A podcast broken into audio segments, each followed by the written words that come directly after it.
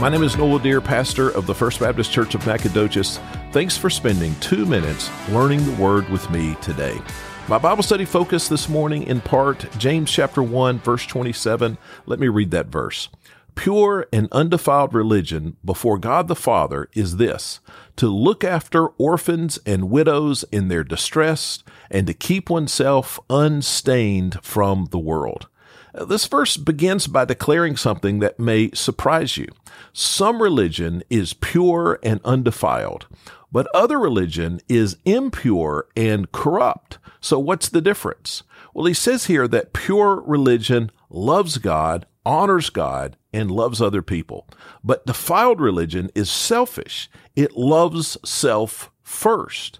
Now, that sums up the meaning of the verse, but it, when we look closely, we see that the verse contains two parts, and I, I want us to look at each of those.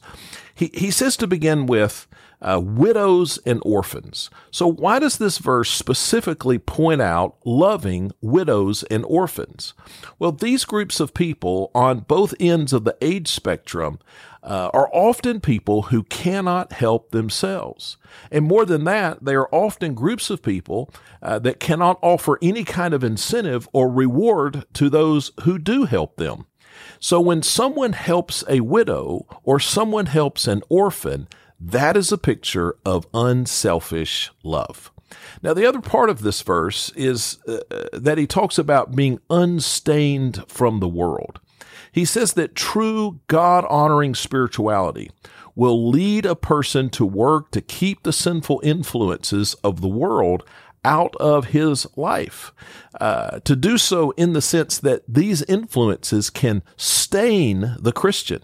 Uh, now, James uh, chooses the word stain on purpose. He says, keep oneself unstained from the world. Now, what is a stain? Well, when we think about our clothing, a stain is something that's very easy to get, but very hard to remove. Well, the stain of sin is exactly the same way. Of course, the good news of the gospel is that the death and the resurrection of Christ can remove even the stain of sin. So, as children of God who have trusted Christ, uh, who have had the stain of sin ultimately removed from their lives. This verse challenges us to love God by loving the helpless and by working to stay free from the stain of sin each day in our lives.